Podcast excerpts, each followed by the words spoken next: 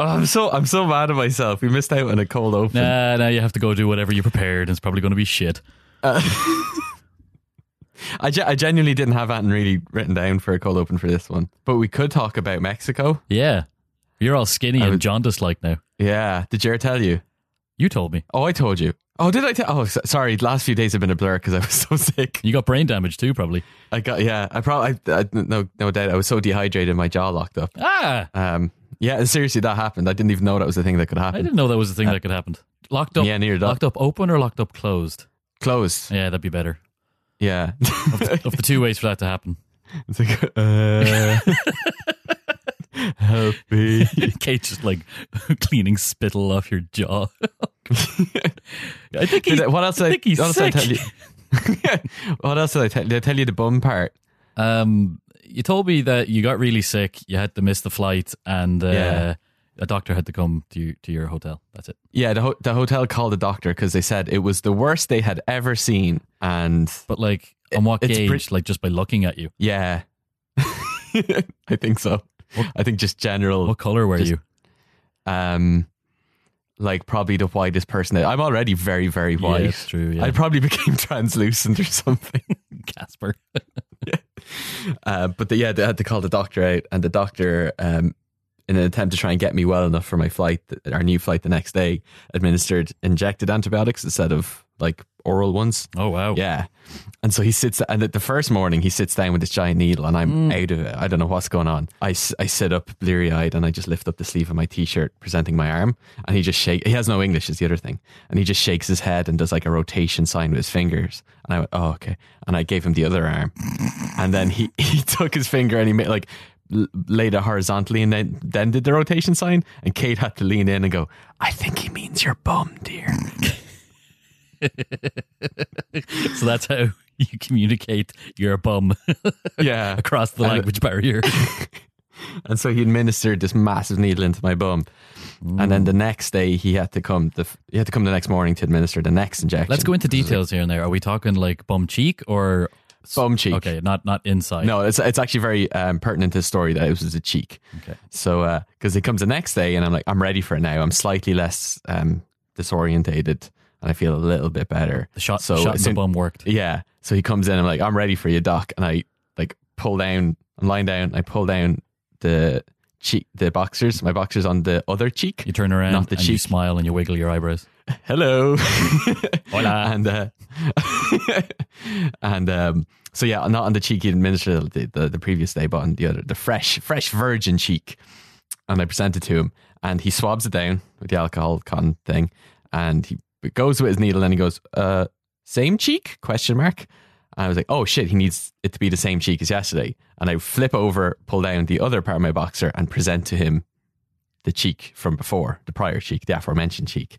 And he swabs that again, then sees clearly the needle mark from the day before and goes, Oh, no, no, no, no same cheek.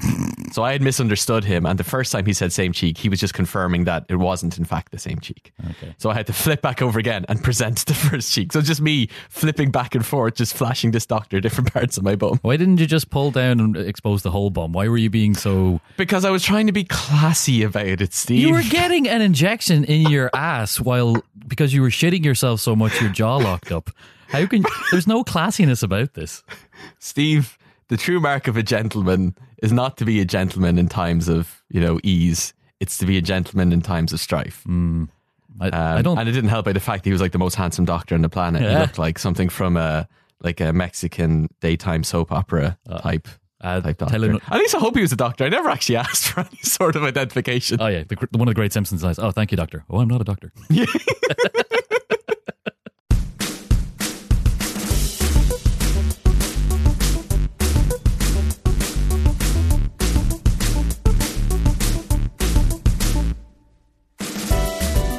Oh man, that sounds like um, a really crappy way to end sh- what, what should have been a lovely holiday. It was a lovely holiday up until that point. The wedding in Ma- Miami was great. Wedding was great. Mexico Tulum is fucking beautiful. You were Yeah. right. Good good shout on that. Tulum is beautiful. Yeah, I could, we kept calling it Tulum though. Yeah. as if it's like a small little village somewhere in the west of Ireland Yeah. with like a middling successful GAA team. I was very, very, very conscious of that, making sure I didn't say Tulum. Tulum. Oh, him, he's a centre back for the Tullum Towers. Tullum. Rodrigo Fernandez, some lad. Of the Tullum Towers.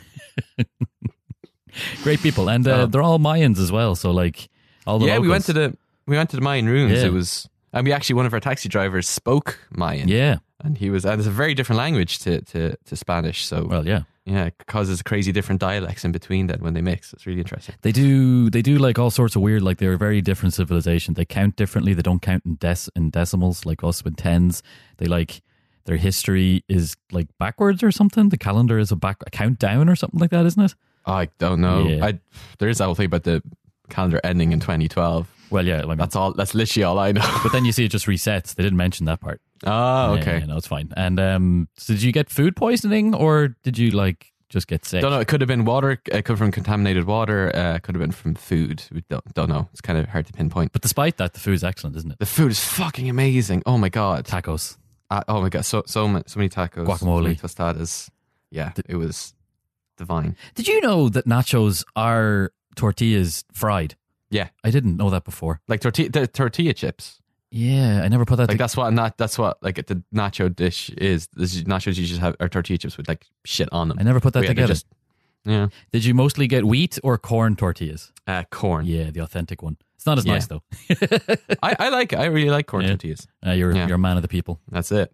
Except when I'm deathly ill. anyway, let's stop talking about that. That's really off-putting. Uh, will we do uh, our what is what am? Yeah, sure. Um, it's your turn. I think it's yeah, it's my turn. I think I got a pretty good one. okay. Um, so I was listening to this episode. Um, it's just you, Well, it's and I was it's not just just me. editing. Well, it's, it's- yeah, it's you and a guest, but I wasn't present for it because again, I was sick in Mexico at the time. But listening to it while I was editing got me very nostalgic Oh. about Ireland, Oh. and so uh, this what is what I am, where we explain kind of what the basic premise of the show is. I've reached into Irish folklore. So, Steve, are you familiar with the story of the Salmon of Knowledge? yeah, For listeners who aren't familiar, they used to they used to Um, teach this as history in primary school. They fucking did. They just dressed it up as, as Irish history. It's just basically fairy tales for children. Yeah, it's like in the future they teach the Marvel movies as history. Oh god, that'd be great. Go on. so Captain America was the first Avenger. Anyway, He was. Um, he was. uh, Yeah. So anyway, salmon of knowledge. It's a story in Irish folklore about a salmon who has all of the world's knowledge in it, and anyone who eats this, that salmon would then acquire all of the world's knowledge. And there's a chap called like Finnegas or something uh, who spent like his life looking for it. Fishing. Eventually caught. Yeah, he's like fishing Not for it, trying to get out. No, it's pretty, it's pretty chill, pretty chill. Um, yeah, he eventually caught it. Uh, I think his assistant at the time was young Fionn McCool, who is big, big fellow in, in Irish folklore. Really cool. The Fi- Finnegas or whatever his name was said, "Look, Fionn, you cook this. I'm going to go." And I don't know what he went off to do. Probably just psych himself up for being the smartest bastard on the planet. But he left Fionn in charge of the fish. Fionn's cooking the fish. He goes to poke it to see if it's ready. Burns his finger, obviously, because it's a hot fish over fire, and sticks it in his mouth. Um, but unfortunately, that seemed to qualify as tasting of the fish, and Fionn got all of the world's knowledge at that time. And it only works once. It only works once, Yeah. so yeah. So then Phineas couldn't eat the fish and get world's Yeah, so he had like he had Um, like his, his salmon taco, and he's like, "What the fuck, man? I don't feel any smarter after this. In fact, I feel a little bit sick." Oh, oh no, get the doctor. Um, none the other cheek. You would know that if you had tasted the salmon. Uh, yeah, and then so so Fionn McCool ended up being like the smartest man on the planet and went off to inform a lot of his further adventures in Irish folklore. But imagine, if you will, that in that same river, next to the salmon of knowledge, there was another fish called the trout of adequate understanding. Is this a cousin of That- the Trout of No Crack from Rubber Bandits fame? Yes, exactly. So, it, so what on politics? It's less so the salmon of knowledge and more so the trout of understanding. And if you're to eat of the trout of, of adequate understanding, you kind of get a pretty good idea of what the, the subject at, in question is. you're a pretty pretty good idea. You're not an expert in it by any means, Yeah, yeah, that's but you kind of know. It's a good summary, I guess. Yeah, so that's what we are. We are the we are the trout of adequate understanding in Irish folklore. But I don't eat fish, so that means I don't get any of it. No, you don't get any. you don't get any. I'm sure there's like a, a chicken of pretty good comprehension as well. There's somewhere that you can catch. I just got an image of this chicken walking around going, "Papa, I know things, Buck." But only some things. Yeah, parliamentary procedure, Buck.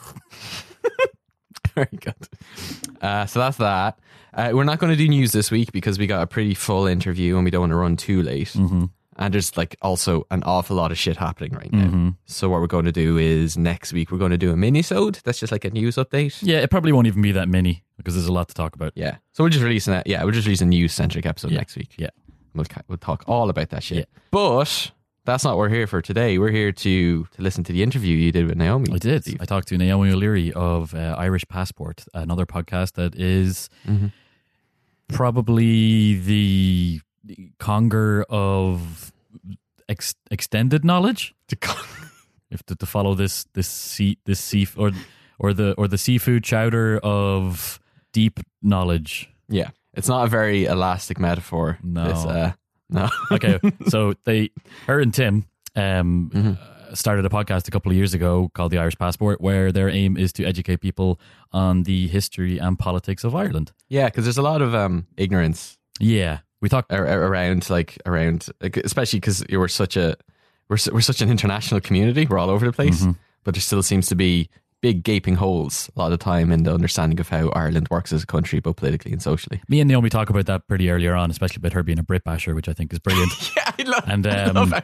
That's one way of approaching an interview is to open up with, a, with calling the guest a Brit basher. So, but also, uh, I didn't make the point in it, but I thought about it afterwards. It's kind of Ireland's own fault. We we spend a lot of time playing up the Guinness drinking and the greenness, and we don't really talk too much about our more complex histories. So that's why Naomi and Tim have taken up that charge, and it's a great podcast. Yeah. But before you go and subscribe to her podcast, you should listen to this episode first. Yeah, it's a good it's a good one. I just I just finished editing it. and It's very good. Hmm. Uh, t- it's just again uh, it's just half of both podcasts. So Tim's not there and I'm not there. It's just Steve and Naomi. Tim and I were off doing our own podcast separately, Damn. where we we review uh, different flavors of, of Pringles. Oh yeah, what was the best?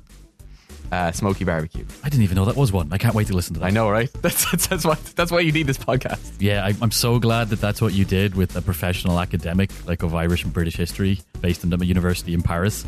That you were like, eat these Pringles. Yeah, but he's also a fiend for the Pringles. So Ah, well, you see, once you pop, you can't stop. that's the problem. He's he's a he's an addict. It's, it's actually very tragic. we have an intervention halfway through. Me and Naomi come in. Richie, get those crumbs off your face. You're a disgrace. Anyway, let's listen to the interview. You're not going to hear that, but you are going to hear this. Um, I should give a caveat to the listeners that there is currently a Labrador puppy chewing on an antler in the room because that sound is less distracting, I think, than him howling outside the room. So, unfortunately, we have a, a production assistant who isn't being very helpful in Yeah. our recording studio. But I'm here with Naomi. Welcome. Hi, everybody. Thanks for having me on, Steve. No problem.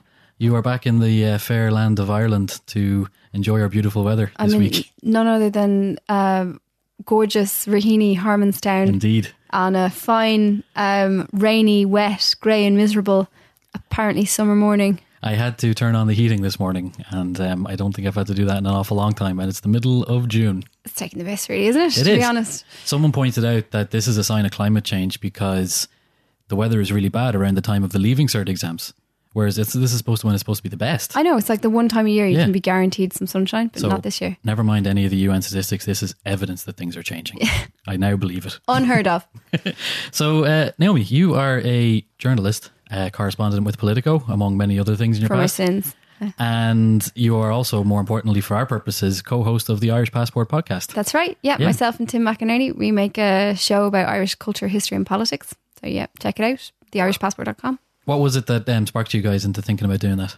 Um, at the time when the I I first started thinking about doing this, I was actually living in the UK. I was working as a correspondent for a news agency called AFP, and it was I covered the build up to the Brexit referendum and the vote and all that kind of stuff. And around that time, there was a large increase in applications for Irish passports, and I noticed that when and it included people I knew, friends of mine and stuff in England. And I noticed that when people did that and they went to like start the application, it often involved a process of kind of rediscovering their roots because it would require contacting older people in their family, trying to get wedding certificates and birth certificates and all that kind of stuff together. And also people had a sense of responsibility. Like if I'm if I'm claiming my Irish heritage, I want to know what that means. I want to kind of understand more about the country, which was a which was a lovely thing. And I kind of um, I had a lot of people asking me about it. So I thought, wouldn't there be great if there was some kind of service or something that could kind of welcome these people and be a bit like of a crash course, you know, to Ireland. And then at the same time as well, like um, it suddenly became really important that the level of ignorance that there is about Ireland, like the fact that no one knew really about the border or its its significance and how Brexit would affect that. And you know, we saw that that was going to be a huge problem, and we were like, we have to do something about this. Like, we need an Irish voice to explain exactly what the border is, what Ireland is, and you know that we're not we're not going to leave along with the UK. We're a completely different country. We have a different relationship with Europe. This is who we are. So we wanted to have that voice. Um, so it, the germination came from that and uh, it's actually grown into something much more now so it's kind Yeah. of it's very much more than like a kind of a crash course to ireland because of course we have a ton of irish listeners as well as people from all around the world so it's like um yeah it's uh, kind of current affairs but current affairs in the context of the history that explains them yeah Um, it's it's funny you mentioned actually the passport as well. One of our first guests was uh, Leena Norms, YouTuber. She told us when she was doing that, I think she was on about two and a half years ago now, that her mother was Irish, so she was desperately, frank, frantically trying to get an Irish passport to Yeah. to deal with them having a, a red covered passport whenever Britain eventually do leave. Yeah. And back then we thought that was going to be very soon. Turns out not so much. And she has actually approached the topic a lot more um, thoughtfully than most other um, British people may have. So she actually interviewed us as well about like what is it being an Irish person and all that, and like Yeah. how is the Brexit thing affecting you? It drives me bananas sometimes when you hear these British people making these uh, like crazy statements about things, like not even realizing that a large chunk of the island of Ireland is part of the United Kingdom. Yeah. Not even realizing, like, do you remember that famous Channel Four video where they asked people to draw the border on the the blank map of Ireland? yeah Some of them were just like straight down the middle and stuff like that. They just have no notion. Yeah, it's. I guess it's not that much of a surprise to most people who've lived in the UK for a while because we all kind of have these anecdotes. But it is suddenly, it, you know, it's not funny when it's something that can have such serious consequences for us um, and for people's lives. That's true. And I mean, I am going to follow this up by making a joke as well. But before you came on, we were talking about how, unfortunately, you've kind of pigeonholed yourself into being a bit of a.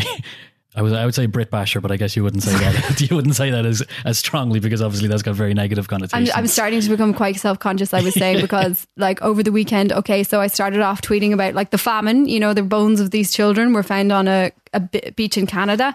And it turns out that they were people who had been evicted from Lord Palmerston's, uh, Palmerston's estate in Sligo. yes, people That's will the- know him as Barney Gumble's favorite prime minister from The Simpsons. Yeah, right. So he's two time prime minister, leader of the opposition, general, like many time minister, like very much a important establishment figure in the UK during that period. And so it was like, uh, I don't know, it was just this very sad story, but it was like a reminder of this, the long history that our, and sad history that our countries have together. So I kind of tweeted that um, story and a, a couple of follow ups, like explaining the famine and that kind of thing. And then the next day, then Boris Johnson um, Oh. hung up on a phone call because the person who was trying to connect him to Donald Trump had an Irish accent. And I was like, that, you know, there are Irish accents from within the UK, and there's nothing wrong with someone in Downing Street having an Irish accent. They could be from Um, down. right. So it's just a really bad sign um, that you like you just assume someone is joking or not serious if they're speaking to you in an Irish accent, and it's something that kind of like I was, it was like you might say triggering for like my experiences that I've had sometimes in the UK. So then I was, you know, I was going on and I, about that. It's not funny, you know. And then I was kind of, I was looking at my Twitter feed and I was like, oh my god, like how am I coming across? It's like this. I just sit in a room and obsess like about like what the Brits are up to and just like criticize them. And it's been this constant theme over the last two years. But it's it's it's not. I'm not always like this. I, I'm like I'm, Yes. I don't have any kind of vendetta. It's just that these things are being stirred up because of Brexit, because of everything. So Naomi did make it very clear, just like Gerry Adams, she's never been a member of the IRA, and I believe her, so everyone else should as well. Um, we'll move quickly on to. I, I thought for this the topic of this um, conversation we would be very literal, and since your um, show was called Irish Passport, we would just talk about passports in general. and it would So- turn out to be fascinating thing to learn to be, about. yeah. I mean, I thought it was going to be like a little anecdotal chat just about um, this and that and that and this, and then I went into it and I was like, "Holy crap! These are complicated legal pieces of documents Yeah. with lots of different connotations to them." but also like very contingent. Like they actually haven't been around for a very long time. Hmm. No. And so they're very much a product of the modern world. Yes, Yeah. and they have changed along with the modern world. So, Yeah. at the very basic level, we both have our passports in our hands. We brought them, yeah. We brought them. Um, our- ours are the same. They're they have the. Is this burgundy? Would you call it burgundy? yes, I would say that's a Yeah, yeah. It is an Irish passport with Éire and Ireland on it. So actually, the first thing that comes to mind is it doesn't say Republic of Ireland because that's not the name of our country, mm-hmm. which is very confusing because it often is. Well, it's a tricky one, but yeah, I mean, it's the football team is called That's what Republic of is, isn't Ireland. it? Yeah. but you it can it's sometimes used interchangeably, but yeah, n- names for Ireland is a whole other level of thing that people get annoyed about. And what about when UK people, especially, reference Éire uh, when they talk That about is a Ireland? fascinating one. Like it just, from what I've observed, it tends to be a kind of an older generation, and it's often people who are pro Brexit or whatever. To me, it's like it's a subtle neg in that it's like it's referring to like We're getting negged by Lord Yeah. whatever. it's it's like referring to a time when Ireland wasn't yet uh, was still trying to become fully independent. You know, was trying to get out of the Commonwealth and being an, an independent. So it's this the contingent name that that Britain had for us during that period. So it kind of has these connotations of not really taking us seriously as a nation. Um, but I, I don't know. Some people don't mind it because, after all, you know, it is the Irish word. Maybe it's not so bad that they're using it, but I, I feel it's it's a strange one. It's a I mind it. puzzling one. because when you're talking about Germany, you don't say Deutschland. No, So when you're talking about Ireland in the English language, why do you suddenly switch to speaking a different language? I don't know. It also bugs me as well, and this is a particular bugbear. This, this doesn't really mean anything, but when people say Gaelic instead of Irish, Yeah. oh, do you speak Gaelic? Well, no, Yeah. because I'm not from Scotland, and also I speak Irish because we're speaking English, and that's the name of the language. Yep. And if you want to say it in Irish, it's Gaeilge. I sometimes use it secondarily to clarify what I'm talking about, especially if I'm talking to people, say, from the continent. I'm like, oh, yeah, well, you know, then we study Irish, and they're sort of a little puzzled frown comes over their face, and I'm like, you know, the Gaelic language. And it's more to emphasize that it's not a dialect of English, it's uh, a language with a different root. But the, like people den- do tend to recognize Gaelic as referring to a completely different language. So. Okay, so I'm wrong on that one. I'm just being pedantic. No, no, no. It's like. I, all these things are like totally legitimate to be like you know people are sensitive about. So We yeah. have the. It's worth pointing out that these are very different to the ones that people had very, when they started. Um, I saw some photographs of the ones issued around around World War One. It would be very easy to make them and you know make a fake one. They're literally just pieces of paper with a, a photo glued onto it, and sometimes not even a photo. Okay, so funny story, right? About well, maybe not that funny, but story about the first Irish passports. Um, so the first ones th- that are thought to have been used were by a um, Irish delegation to the League of Nations in 1923, and they the gov- government at that time um, said that they wanted to put on the the passports um, citizen of the Irish Free State, um, and Britain had beef with that. They did not like that because it didn't say British subject. And Yeah. Ireland was still technically part of the Commonwealth, so they wanted to uh, say British subject. But even So- more than that, I suppose part of the agreement was that the Irish state was, wouldn't have control over its foreign affairs. Was that correct? I, yeah, I- As opposed to like Australia and Canada when they became independent, they did. okay, So right. maybe so that's was, why, Yeah, we were not fully, you know, it wasn't full independence or whatever. Um, so Ireland came up with this sort of compromise proposal where they would write, I think it was um, citizen of the Irish Free State and the British Commonwealth of Nations, some kind of a, a, a fudge like that, which Britain never actually officially agreed. They still weren't happy. So what happened was when Irish people presented at borders, um, British custom, British uh, border agents would confiscate their passports often. Um, and this, yeah, this would happen to everyone. So what Irish people who were traveling had to do was apply for British passports and Irish passports and kind of like use the both of them and try to avoid them getting confiscated. Um, and it was this huge issue um, between the two governments that like uh, that went on for decades. Did it go on up until we became a republic in the 50s? there was rows about it. I'm trying to remember now. When was it actually resolved? It was at, it was at that point though. Yeah.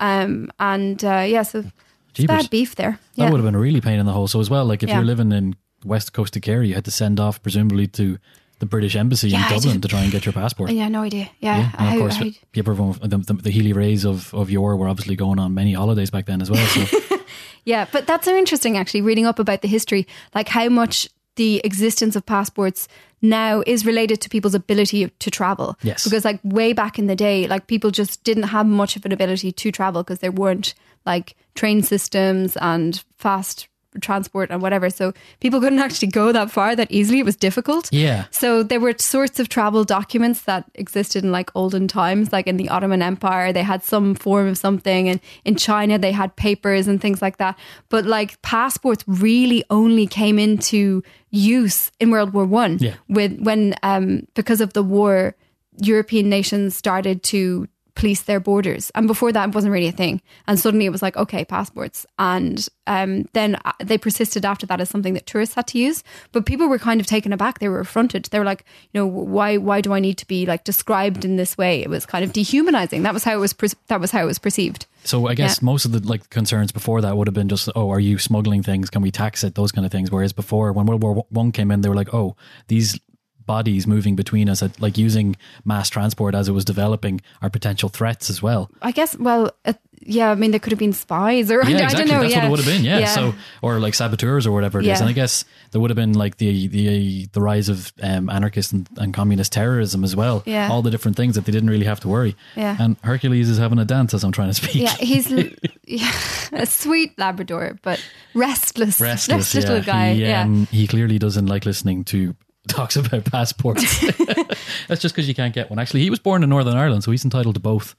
we'll get onto that one later. Yeah. Um, I have it down that Henry V of England was the first one to get it, and I suppose that's that comes back to again that wasn't really a passport. That was just like, a, oh, I recognize that this dude is part of my kingdom, Right. so don't harass him when he travels abroad. That's it. Yeah, it's a kind of a letter to ask people not to hassle them, and Yeah. you can see that in the language still, uh, like on our passports. Uh, it's like a request. So from the Minister for Foreign Affairs and Trade. Um, request to all whom it may concern to allow the bearer, a citizen of Ireland, to pass freely and without hindrance, and to afford, afford the bearer all necessary assistance and protection. So it's kind of like um, it's like a letter of reference Yeah, almost, exactly. you know, where they they're like, we certify this person. Can you be, look after them? You know, mean- not give them hassle. I had to do the interview with Charlie Flanagan for him to give me this as well. I presume you did too, to make sure. He's like, oh yeah, they're cool. I'll vouch them. Yeah. But when you open it, though, it's such a gorgeous design, It this is. new design. And it's so interesting thinking back about how important it was. Like, one of the first things that the government did was to, to institute passports and say, we're giving it passports. These Irish passports have always been such an important symbol of Irish identity. And what they've done is on the pages, they've kind of compiled all of these national symbols. So you've got the cliffs of Moher and what else? you got Croagh Patrick and um, poetry and music as well. There's actually musical notation. Um, people playing GAA and yeah, it's just it's really nice. It's like, like a visual that you can tell a lot of care has gone into this to kind of visually represent what Yeah. the nation is. And obviously, there's the Aviva Stadium for sports, and then on the page after that, there's the Temple Bar at Saturday night at 3 a.m. so it's definitely it's got all the main aspects of Yeah. um, of Irish culture. Yeah. Do you have many stamps on yours? Um, oh yeah, that's a nice question. Um, let me see. They don't I've- I've because they don't really my- do that anymore. Let's see now. I've got, I think, Egypt. Yeah, I've Oh, got yeah. Egypt, Japan. I was in Japan Oh, lately. cool. Um, what's that? Taiwan. And oh, Panama. Panama. Yeah. So we've got a few. Yeah, I guess actually a few. most people when you're doing traveling from Colombia. Ireland. Colombia. Oh Yeah. God, you've been very well traveled. I thought I was good with my Brazil and America, but no, that's brilliant. Um, I got Mexico here somewhere as well, but I can't find it. Um, it's really annoying because when you travel inside the the European Union, you don't get a stamp. Yeah. they just want to look at it and then wave you on. Yeah. Like even um, non EU citizens when they travel in the EU, they don't get stamps They either. get stamp. And they're Yeah. really annoyed because they're like, oh, this is like um, they see the passport document as like a, a logbook of where they've been, as Yeah. like a little souvenir book. Yeah, they want a souvenir. Yeah. get- yeah. So I guess that's what I it is to that. most people as well. yeah, I'm fond of the stamps. They're nice. Yeah. So uh, one of the questions that I wanted to see is um, which are the best passports and which are the worst passports. And which are they actually? Because I think we have here in Ireland, we generally consider the Irish passport to be the best one, Yes. right? But um, what what It's are not. the what are the facts? Okay, go on. So I had assumed as well. Like when I say best, I mean which one grants you the most access to countries without the need for a, a visa. Yeah. And I, like you, had assumed that it was going to be Ireland, but it's not. It is actually Japan. They're number one. Japan, Singapore, South Korea all have joint first, and then Japan, Ireland Singapore, South Korea. Okay. doesn't come in until joint sixth, but it actually it ranks pretty low because they Wow. have them all matched. And the one that really annoys me is that the UK are up ahead of us by one. One other country lets UK citizens in without a passport that Ireland does. Okay.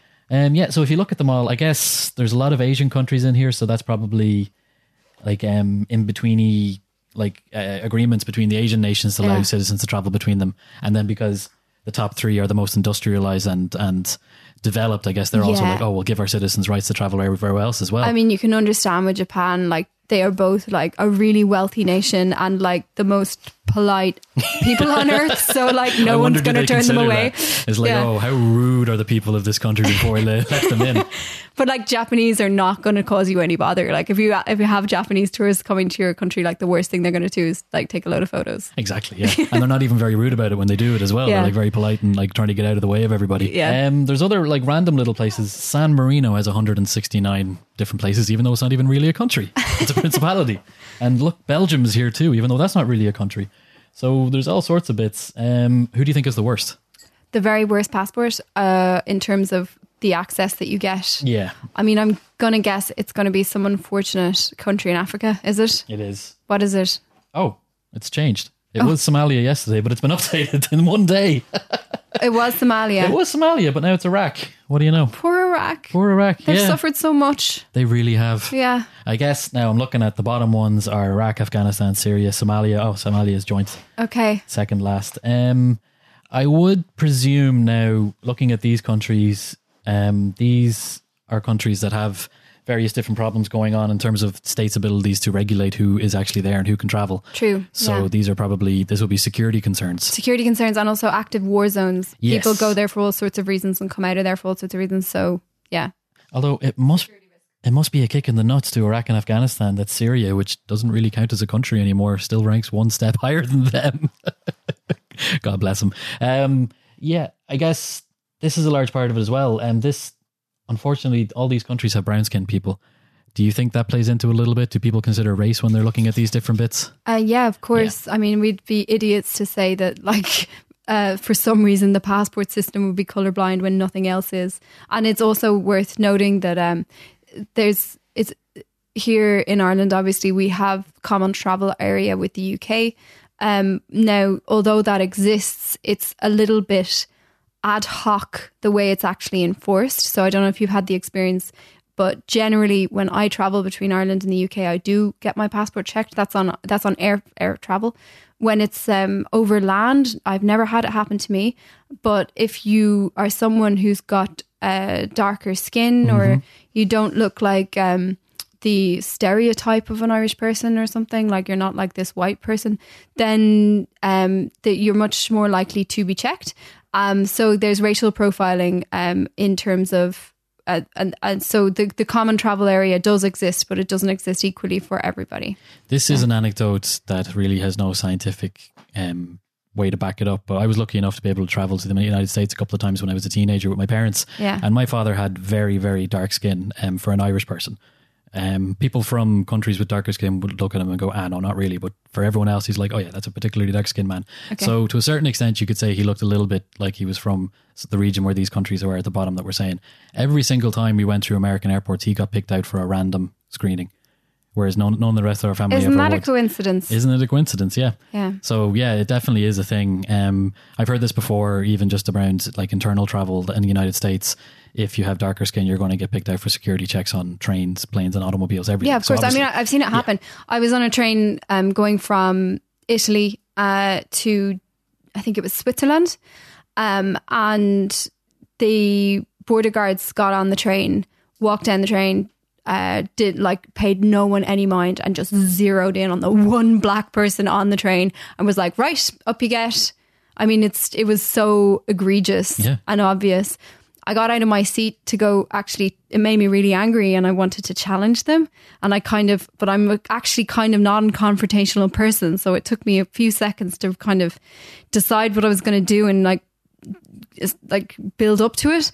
So I walked down the um the aisle of it. My plan was I was going to or insist that they also checked mine. um, that was a good way, actually. That's Um, yeah.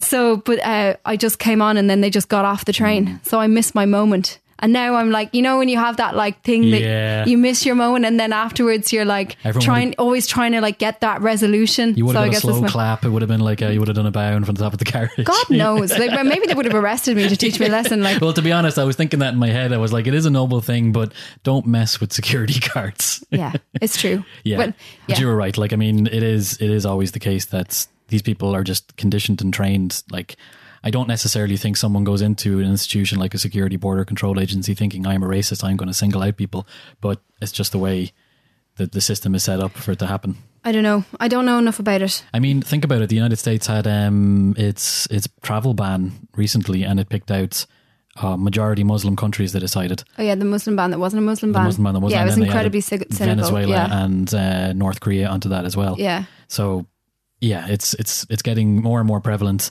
um, and that, that was part of why I wanted to pick out this um, this topic as well. Is that I have this optimistic notion in my head that when I was growing up in the '90s and early 2000s, that travel was a lot easier for everybody, and that borders were seeming to shrinking, and people could just hop around like they did in the olden days, and you weren't going to have to worry about always going through these visa checks and border checks and security checks. Yeah.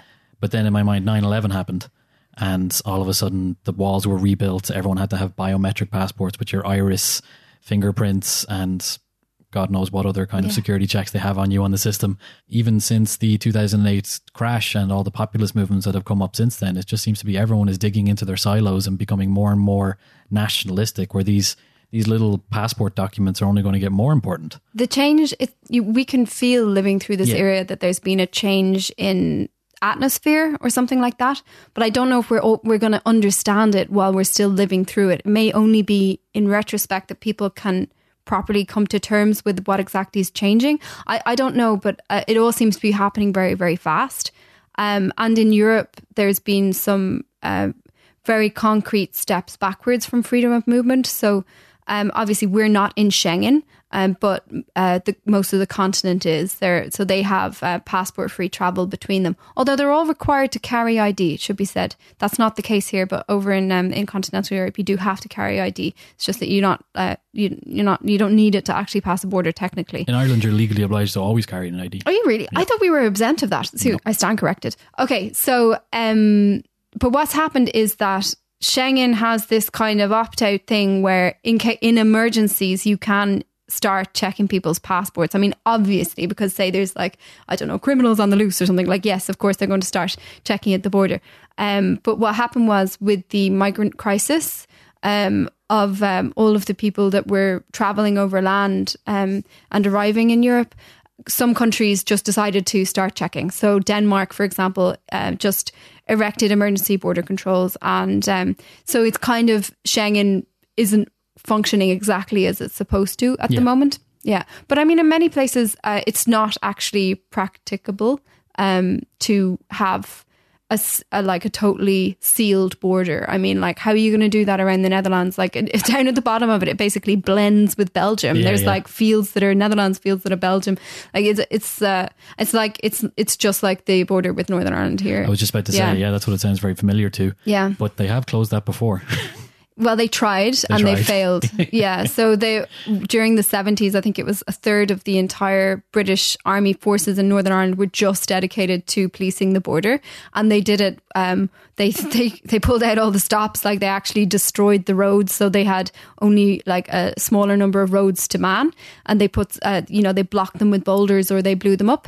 Um, and uh, so they really tried, and it was never sealable. It was never actually policeable. So they they they actually the Northern Ireland office wrote that um, this uh, people need to understand what policing the border actually means. It means massive uh, inconvenience to the local population and like not making any friends, I guess, with the lo- local population because it's such a huge inconvenience. It's massively expensive. It's massively dangerous. Um, and it's not clear that it's actually that effective because since it's not really policeable, the people that you want to be uh, finding and stopping or whatever, they're getting through anyway because they just go through backfields and they go from they use farms which are half in the republic and half in north like so um it's just it's, it's a futile exercise That was a Um, recommendation about what might happen now. no that was made back in the day That was even back then? yeah Wow, yeah okay. so um But they just that ignored was it. that's in the 70s i mean um th- like I grew up, um, my mother was from Donegal, so we were always driving between Donegal and Dublin. yeah So I have a, a, a very easy memory. I remember exactly where the British Army control point was Yeah. going through, but then there wasn't one on the on the Donegal Fermanagh border, Yeah. which was very confusing. What, what was it like going through? Do you remember what it was like? It was scary. Like there were soldiers standing around you with machine guns, and they were checking all the different cars, interrogating my father. I don't think he had to have a passport on him necessarily, but maybe a driver's license or something like that. Um, and there were X-ray scanners beaming into the car as as you were going, and there were like it was a a physical gate with like um fencing around it, and then up on a hill behind you, a fortress basically. Um, it's now a fireworks sales store, so things have changed. But um, Classic. yeah, classic Northern Ireland. But that tells you about the economy, doesn't it? I mean, Yeah. that tells you so much about the border. Precisely. Fireworks aren't sold to the public down here in the Republic. So where do you get the fireworks for? Mm, Just on the border. And then equally so, if you're in a petrol station, um, a gas station on the on the on the on the south side of the border, um, they display prices in sterling and Irish and euros because we charge less taxes on petrol. I, there's some subtle differences that I can't quite remember. It's when it's, well, in practicality, it's a twenty percent um, cheaper, so that's Yeah. why Yeah. it's cheaper. So yeah, like oh, you can't get fireworks in the south. We'll drive twenty minutes north and get them Yeah. there. So it, like it's just a very porous border. the what I'm keep trying to explain to people is that the choice isn't to have um, a border which is uh, effective. It's either a, an ineffective border that is definitely a smuggler's paradise because it's going to be porous and is possibly violent, or an open border. Those are the two choices that there are. Likely There isn't there isn't another one where you have like a border that works. That doesn't actually that isn't a choice on the table. I'd Yeah. be quite pessimistic about the prospect of violence coming back as well. Like you can see what's happening in Derry with car bombs going off and that kind of stuff. Like it just seems to be that the prospect of having the border control track, like I described, coming back, they're just going to be targets. That's all they'll be. Yeah. So it would be very silly if they did that. Speaking of Northern Ireland, they have very interesting rules on passports. So, as part of the Good Friday Agreement, um, the decision was made between the British, Irish, and Northern Ireland governments that people living in the north of Ireland could decide if they wanted to be British citizens or Irish citizens.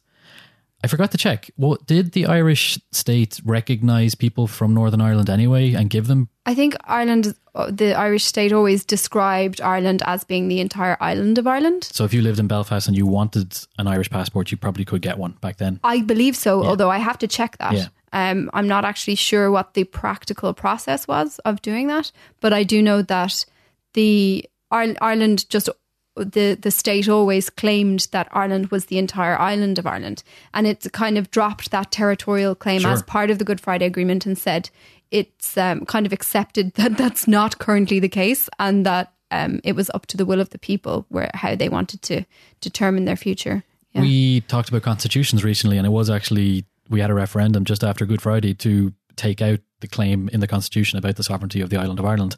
And I think now we just vaguely pass over it because, to be honest, sometimes that's the best way to do with constitutions. Deal with it later, kind of isms. Um, but at the moment, someone born in Belfast has the option of carrying an Irish passport, a British passport, or both. it's interesting to look at Irish law in this case in terms of the European context. Um, so there's basically two models for citizenship, I suppose, and they're called jus soli and jus sanguinis. We're getting the Latin terms in here. We're getting legal. Um, Yeah, we're getting legal. So just solely or just just solus, that is um the it, it means the right of the soil. And that comes from um it originates in British common law and it means it, it's where you're born. So if you're if you are born in a particular place um, that has this uh, laws according to right of the soil, then that is what your gives you the entitlement to be a citizen of there. So that's normal in the Americas. That's the norm there. In Europe, where we, where we are, jus sanguinis is the norm, and that uh, that means right of the blood. So it means it, it's it's passed on from your parents. So um, citizenship generally comes through descent, and Ireland has quite a strong jus sanguinis in in terms of you it, you can pass it down from a grandparent. So that's why um, you know you can have someone whose um whose grandmother or grandfather emigrated from Ireland and they're you know they're de- their descendant living in Australia or something and they can still potentially claim an Irish passport if they meet the requirements of the citizenship being passed down and everyone having been registered as an Irish citizen when they were born and so on. And I know this because now there's been this increased interest in people having Irish passports, there's been worry now in Ireland. Well, you know, who are all these people? How many of them are there? Might there be more of them than there are of us? All these people who like descendants because there's just so many of them. You know, no one actually knows how many. And you know, uh, kind of like what is this claim? Based on you know are they are they as irish as me because legally it, it seems like they they can be but the reason why it's like this is because we are an immigrant nation the the one country that's similar to us is Italy. So Italy also has very similar laws to Ireland in that you can get it through a grandparent. Yeah, it's it's it's literally because we've always from the very conception of the state we've been a nation that has an island but also has a huge diaspora. That's been really important in actually the foundation of the state and inter- and also in terms of like us having international clout having because we're a tiny tiny nation. So having you know you so you've seen it like the Irish lobby in Washington yes. and what have you. That that's always been really really important for Ireland. So that there's been this policy of considering the nation as an international nation. And even specifically though, the Northern Ireland one is a bit more interesting because if you are of British descent and born there, and you can't prove any Sioux, what what is it? What's the one of blood? Uh, jus sanguinis. Just sanguinis. You can still actually get an Irish passport because we're saying, okay, well, as part of the peace process, we're going to recognize that people from the other tribe are also recognized as Irish citizens if they want to be. If they want to be, yeah. It's it, it, when it comes to Northern Ireland because of the contentious nature of um, what jurisdiction it falls into. It's always been vague. People yeah. have just kept it vague. Yeah, and we changed. We we had um, we actually had both. We had right of the soil as well. If you remember, that was taken out of our constitution in two thousand and four. Um, that was unusual. That like no European country has that anymore. So we yeah. were an anomaly in kind of having 2000s. Both. Yeah. Was that because we didn't have much of a tradition of immigration? It's possible. Yeah. I actually don't know why it was there in the first place. Um, but we, yeah, we need we needed people back then. yeah. there was a very empty island after, yeah. um, as you mentioned before, the famine and many other things. So we were taking we were all taking we could anybody. get. yeah. And then we changed our mind a little bit and had a referendum and took that away. Yeah. Which um, gets brought up an awful lot now. Uh, I would call them like the um, the lefty liberal grumblers on Twitter.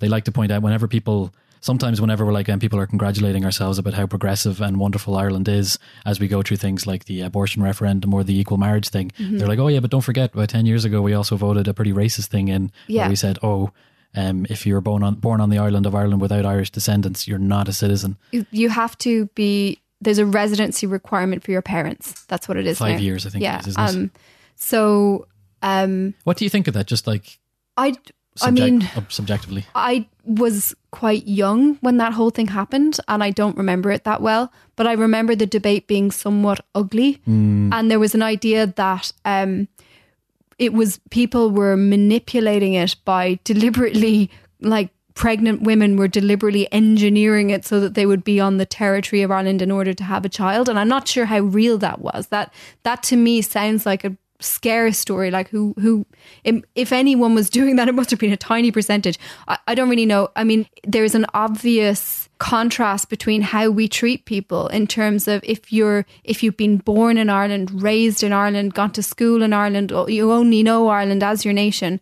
and you have less of a claim to irish citizenship because of the status of your parents than someone who may never have ever visited um, then obviously that is somewhat of a stark mm-hmm. contrast. Yeah. yeah. in terms of how we treat people. And not only that, but in term, this is more about citizenship than passports necessarily. But EU citizens very rarely actually get Irish citizenship when they live in Ireland, even for thirty to forty years, because yeah. it's an expensive process. It is expensive. It's and it's onerous. It's yeah. onerous, and it also means that then they can't vote on very particular things in the Irish on the on the Irish political system, right. which is kind of bollocks, to be honest. and then equally so, that means that their children essentially have to go through the same kind of process. Whereas if you're the children, the child of a Portuguese and a Dutch parents, you probably just get one of those passports because it's easier. Yeah. So it, it, it's interesting. Um, and on the question of the link between passports and voting rights, this is really important in Ireland at the moment because potentially we're going to slightly uh, liberalize the law and we're going to allow all Irish citizens, irrespective of where they are located physically, to vote for Irish president. Yeah. Um, which is a kind of a token measure because that's not really the problem. The problem is that we have massively restrictive voting laws for everything else. So Ireland is very strange in requiring people not only to be physically present um, in a voting booth, but to be physically present in their local one, which has like you know whichever one they've been assigned in their exact town. So it it disenfranchises students, it disenfranchises young people in general who tend to move around a lot more than older people. Um, we we're an immigrating nation, so people move abroad all the time. It's very odd to have absolutely no provision for stuff like postal voting because it's it's normal for people not always to be in their exact hometown. I would say it's the classic Irish thing where we pretend that we're all for the things of the diaspora and all about that, and we're like, oh well, we can let everyone have citizenship, but at the same time, when it comes to working out the we just can't be asked. So we're like, no, strict rule. You have to cut that off. Well, yeah, lots of Irish people are disenfranchised from voting, and the, because of the nature of modern life, is our, our, our, the way that we vote isn't actually built into the realities of modern modern life. I'm not sure how deliberate it is. It may be some. It to me, it kind of seems like something that's just been allowed to persist, unreformed and unaddressed, simply because people haven't faced it head on. Like strange, old, anachronistic things do persist in Ireland sometimes longer than elsewhere. So, for example, we had like loads of Victorian style institutions like Magdalen Laundries for a really long time, which had kind of died out everywhere else. And this voting system of like literally being present in your local in your like in your townland is is very old fashioned and there really is no reason not to have stuff like postal voting. I mean, like eh, there's a lot of reason why people can't be physically mobile and it's extremely onerous. There's some very very very strict and rare cases cases in which people can vote from abroad. So like diplomatic staff, soldiers. Can, yeah soldiers people like that. And i think you can you can apply and say that you you know have a disability and but it's onerous you know yeah. as anything. Whereas like, in the uk i think like one sixth if not more of citizens just choose the postal vote because it's easier. Yeah. and in the netherlands for example there's no such thing as registering to vote. Everyone's just on the voting register. You just are. Your vote your papers get posted to your house um, and then you can vote anywhere any polling station. You don't need to go to one specific polling station. It's where the the one that's handy that you pass on the way to work or whatever. Bringing it back quickly to passports and citizenship, it's probably worth giving a shout out to Israel as being an interesting one as well because you can be a citizen of Israel if you're Jewish. Right. So it's not anything to do with nationality or ethnic line. It's a religious caveat. It's interesting, isn't it? Yeah. So I wonder, even then, like if you were to convert to Judaism yeah. as an Irish person, you probably would still be entitled to a I passport. Wonder. You, I'd be interested to know. Yeah. Yeah. How does that work? Actually, um, yeah, a friend of mine was saying she's considering emigrating to Israel, and um, they're very strict apart from that. well, she's Jewish, so they're actually oh, well, you actually you get some money. They give you some money when yeah. you come back. You know, they yeah. give you a free holiday to Israel as well if you're the Jewish. birthright the, thing. Yeah, yeah, I've heard stories. Yeah, yeah apparently, so, it's like the equivalent of our J1. it's kind of like uh, uh, to me, like the stories. It's a bit like the Gaeltacht, but there's um more curls. my, Maybe not necessarily. We're pretty curly too. it sounds just surreal, kind of a, an experience. I had some friends from California that went on it, and they were telling me, um, so you kind of get put in this group, and you've got all these like young soldiers from the IDF around that like kind of are assisting you or like around you when you're doing this trip, and super casually like they'll have their rifle like slung over their back, or you know, and then they'll be, some of them will be like attractive young women, and they'll well, be like in their just every, have their rifles hanging around. Yeah, every citizen of Israel has to be a member of the IDF. It's two years for women and three years for men. Yeah. You don't have a choice. Yeah. So, and then they, they also said there was a lot of innuendo and jokes about um, get people getting into bed with each other and kind of increasing the numbers of the Israel and you know like would they, would they all come back and start families and stuff like that and it kind of said because obviously you get any group of young people together and a like put them on a trip they're gonna have they're gonna have loads of fun guns or not um, yeah guns or not um, but yeah um, at the same time some kind of slightly spooky overtones, I guess, about like, oh, please reproduce, you know, like honestly, like guys, we're going like, oh, please kind, reproduce. It's for our nation. Exactly, we need like, more. yeah, that's kind of similar to the Irish vein. Is that we we were like, oh well, we desperately needed to make sure we could hang on to these people that had left. Yeah. So obviously the the the, the saga of the of the Israeli nation is that it's it's it's a gathering again of the of the people that had to be sent across the world. So that's a very good practical way for them to do it. Yeah, obviously. Um, nightclubs guns and Yeah. hormones is the way to spread your nations. Actually, they have been thinking about doing an Irish birthright, Paddy birthright, we can Paddy call birth- it perhaps. So it's, yeah, it would be like incentivizing diaspora young people to come to Ireland for some sort of like cultural familiarity trip. Do we need to do that? Is the place not already they- full of them? Don't they do that already? Yeah. That's the thing. Yeah. I've got so many Irish American friends that I met here. Very quickly, we talked about the physical passport, and obviously it's burgundy because it is an EU passport. yeah. The United Kingdom also has a burgundy passport at present, but a large part of what they were talking about during their Brexit talks is that oh, vote to leave and you'll get your blue passport back. I believe was it? It was blue before. Blue before, yeah, like a navy blue. Yeah, was Yeah. our, oh, I bet you ours was green. That would have been nice. It was too. green, yeah, but I honestly couldn't give two craps about it, and wouldn't. I mean, it looks nice. Like we have to say, Irish branding fairly consistent, pretty strong. yeah. Yeah. Whereas blue is pretty common. Like France would probably go for blue. Yeah. America, they're black. Oh, American passports are black actually. I guess that's just to make them to stand out. Oh well, you know, like we don't have to have them burgundy. Like we can change the color if we want to. They don't need to leave the EU to change the color of their passports. Really, Yeah, really. I didn't know that. Yeah. so that was like a t- another totally moot point as part of the Brexiteers. Um, Yeah, it's just, they're going through an odd moment over there. Um, so yeah, it's some strange things that appear small have taken on large significance. Did you hear the anecdote about a married couple who both applied for their passports at the same time, the same day, and they were issued them and received them on the same day? One was burgundy and one was blue, Really? and they were very annoyed. That, was like, I wanted my blue passport. Yeah, it felt cheated. Yeah. Um. To what extent then are passports just collectors' cards to try and symbolize what nationality you are, as opposed to being the practical thing of trying to get through another nation's gateway? I mean, I feel like an emotional connection, I suppose, to the passport document. I don't know. Why You live in the that? Netherlands. Well, I'm always back and forth between Ireland and the Netherlands Yeah. because I cover both Ireland and the Netherlands for Politico. So I write about both. And then obviously I make the podcast about Ireland and I'm around Ireland reporting all the time. But my partner, um, he li- he works in a university in the Netherlands. And so kind of like I'm, I'm there a lot. Yeah. If will you like I don't know, God knows where you'll end up in the world, but if you Yeah. did end up living in the Netherlands for decades, would you consider getting a Dutch passport? Um, gosh, I mean, I wouldn't see any reason to at present. Like being an EU citizen, like you have a lot of the rights anyway. So, I mean, it's. I also I don't identify as Dutch in any way. So, um, yeah, I, I mean, that's not something I would currently consider. You Yeah. speak Dutch Uh, een beetje, yeah, een beetje? that means a little. a little. Yeah. Oh, yeah, because as with most Northern European countries, you don't actually need to speak their language to live there. Well, um, particularly in the case of the Netherlands, Yeah. because they have something, it's over 90% of the people there can have a conversation in English. And um, I mean, for all intents and purposes, a lot of them are native English speakers, uh, particularly the young people. They, I mean, they, it's not, it's, it's their own kind of English. Like it's, it's Dutch, Dutch English and that has its own peculiarities that are peculiar to it, but it's essentially uh, like a dialect in its own right. Yeah. You mentioned a friend of yours who has three passports. Yes. Why would someone want three passports? Oh, it just happens to people. I mean, like, I d- it's not something that you deliberately that they like can wield. ac- accumulate. Yeah.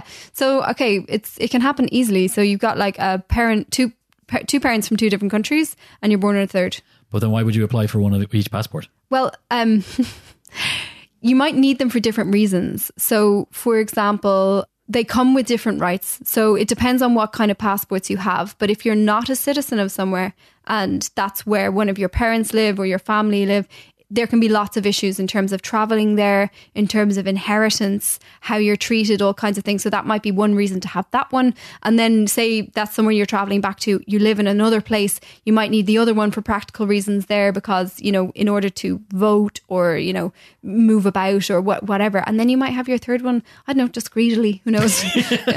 Fair enough. Yeah. It's worth mentioning that pretty much every country in the world, they used to be very strict about only having one citizenship, one passport.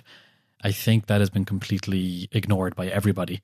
Um, there are some caveats, like um, if you're from Saudi Arabia, you can only take on another nationality if you get written permission from the prime minister, who also happens to be the sultan. Oh, so um, Wow. But those are kind of informalities, and I don't think they actually have an active unit within the Saudi Arabia stripping people of their passports based on whether they become citizens. That's somewhere my else. question. Yeah, like how is this enforced and um like policed, I suppose. Like, who are the ones who are being like, you deviant, you have both Italian and Irish, but you know, whatever. Like, who's doing that? Um, to be honest, I don't think anyone really is because Yeah. people are more concerned about um, protecting their own borders as opposed to necessarily stopping their citizens from annoying other countries.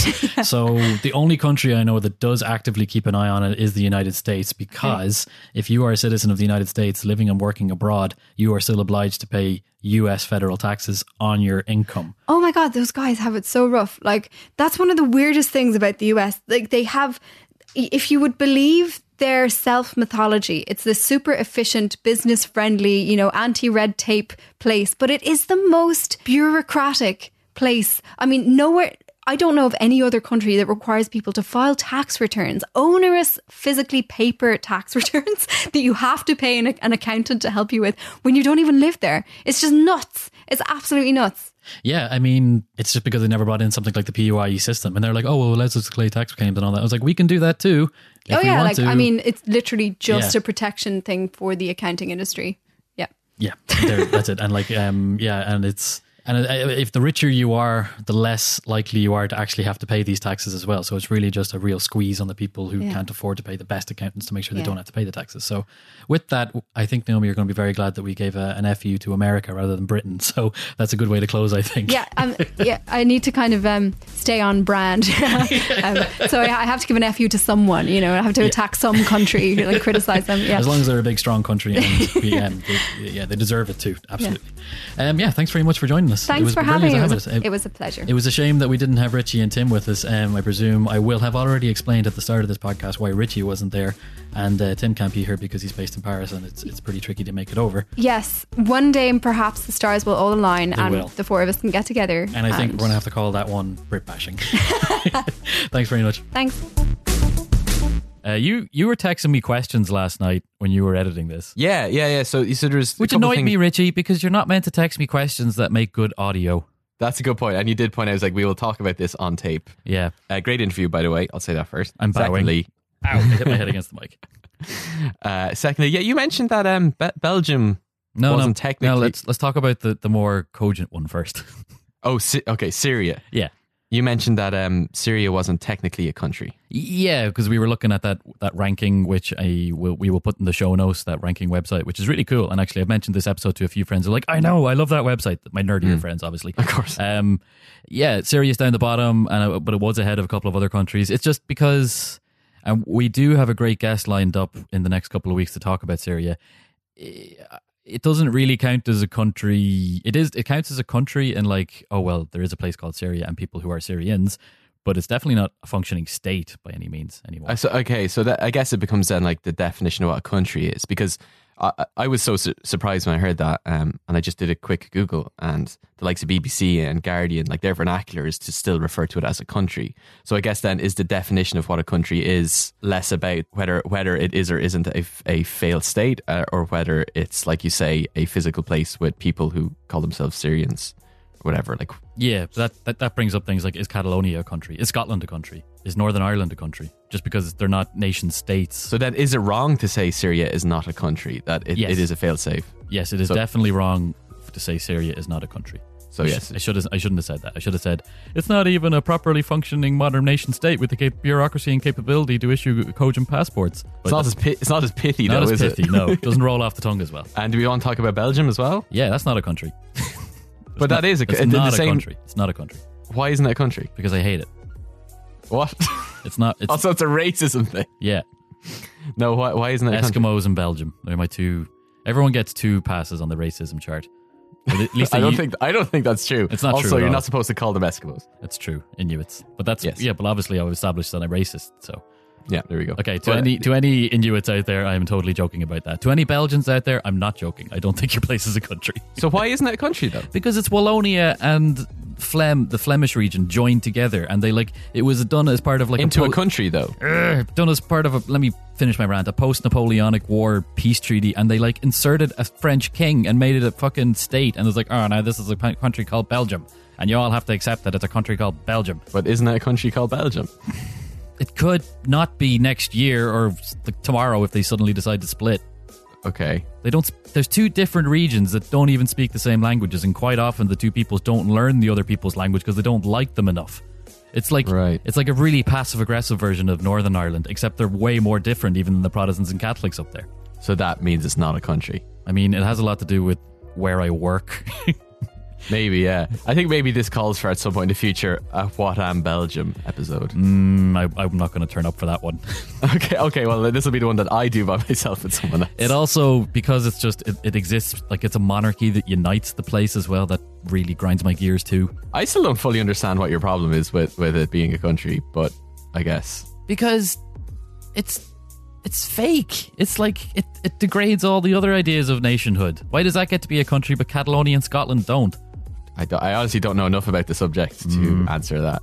Look, it's just this is this is this is an international relations theory thing. Um, countries are basically only countries because you accept that they're countries. Because, like I've asked you loads of times before, go pick pick up a country and show it to me. Yeah, You can't. I, I still can't do it. Yeah. I've been trying for Well, two they're big. In fairness, they are really yeah, big. true. So And I'm very strong. but I'm not that strong. yeah, but you're weak now after your I'm bum, extreme. after, your so, I'm so weak. after your bum incidents. I'm so weak. Okay, let's. Uh, I'm still not sold on it, but I, again, I also am very ignorant to it. So, but again, that's this whole podcast in a nutshell, I guess. Yeah, I'm not doing a very good job of explaining my point. And Hmm. to be honest, like ultimately, I do do this with a pinch of salt. Obviously, I have to recognize that Belgium is a country. Yeah, of course. Yeah, you're, yeah, exactly, exactly. How, how about this? Um, if listeners with strong opinions on this want to write in, and we and we can get get a couple more perspectives on this, I think that'd be pretty interesting. Yeah, if there's any Belgian nationalists out there that are really, really pissed off about what I'm saying, yeah. tweet at us angrily. Call me all yeah, the names lay, you want. lay into Steve, lay into Steve. and I'll join in. Yeah, you're gonna like you want to pick up these points so you can throw them back at. me. Yeah, I'm just basically in the back going, yeah, what he said. It's just because Yeah. you really like those chocolate waffles they do. Oh man, they're great. Mm. they're very good. They do desserts mm. very good over there. Is that it? That's it. Thanks for listening. Thanks for listening, guys. Usual affair. If you want to review us, that'd be lovely on on Apple Pay. I was going to say Apple Pay, Apple Podcasts. If you want to review us on Apple Pay by sending us money, that would also be great. But uh, I didn't know Apple Pay was a thing. Yeah, Apple Pay. Do you pay with apples?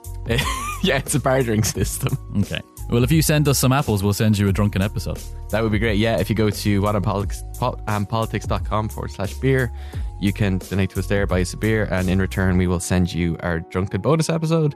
And at Whatam Politics on Instagram and Twitter and Gmail. Whatampolitics at gmail.com. And I know, like, we started this podcast talking about how we've both been to Mexico within the last couple of months, but like, you know, it's we're not that rich. We spent all our money on Mexico, so we need more money, guys. Send us money. I spent all my money on bum injections, so I'm very broke. Actually, and, you know, extra flights home. So, Yeah, Yeah, that was that was the non-funny part of the story. I mean, it was hilarious that you got deathly ill, but uh, you you are a good friend.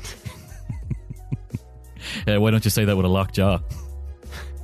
Yeah, definitely. Okay, see you, Richard. Goodbye.